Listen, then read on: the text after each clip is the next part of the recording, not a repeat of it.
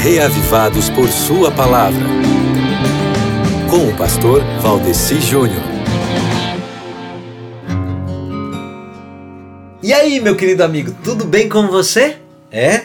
Eu espero que sim, mas eu tenho consciência de que nem sempre as coisas vão bem, não é mesmo? Às vezes a gente passa por momentos difíceis na vida, não é verdade? Então, escute só, se a coisa está difícil para você, eu quero lhe trazer um consolo. Se o seu coração tem chorado por algum motivo, o que eu trago aqui é exatamente o consolo para os que choram, não de mim, mas de Deus, porque a palavra de Deus, ela tem poder. E a palavra de Deus nos traz essa canção inspirada aqui que diz o seguinte: quando o Senhor restaurou a sorte de Sião, ficamos como quem sonha.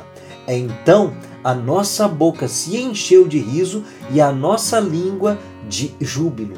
Então, entre as nações se dizia: Grandes coisas o Senhor tem feito por eles. Com efeito, grandes coisas fez o Senhor por nós. Por isso, estamos alegres. Senhor, restaura-nos assim como enches o leito dos ribeiros no deserto.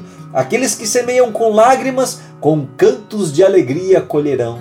Aquele que sai chorando enquanto lança a semente, voltará com cantos de alegria, trazendo os feixes. Essa é a mensagem, o recado que Deus tem para você no dia de hoje, porque aqui no Salmo 126, nós aprendemos que Deus é bondoso e fiel a ponto de fazer grandes coisas em nosso favor, que Deus pode fazer os milagres que eu preciso para a minha vida e que Deus quer que, embora no presente eu esteja sofrendo, que a minha sorte seja restaurada. Então, o que é que nos resta, meu querido amigo ouvinte?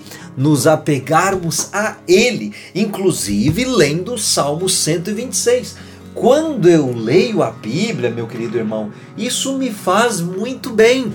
Se, por exemplo, alguém me fizesse a pergunta: "E aí, tudo bem?" e no momento as coisas não estivessem muito bem, mas eu pegasse e fizesse a minha leitura bíblica, na sequência, com certeza eu poderia suspirar, respondendo novamente: "Agora sim, bem melhor". E é isso que eu desejo para você.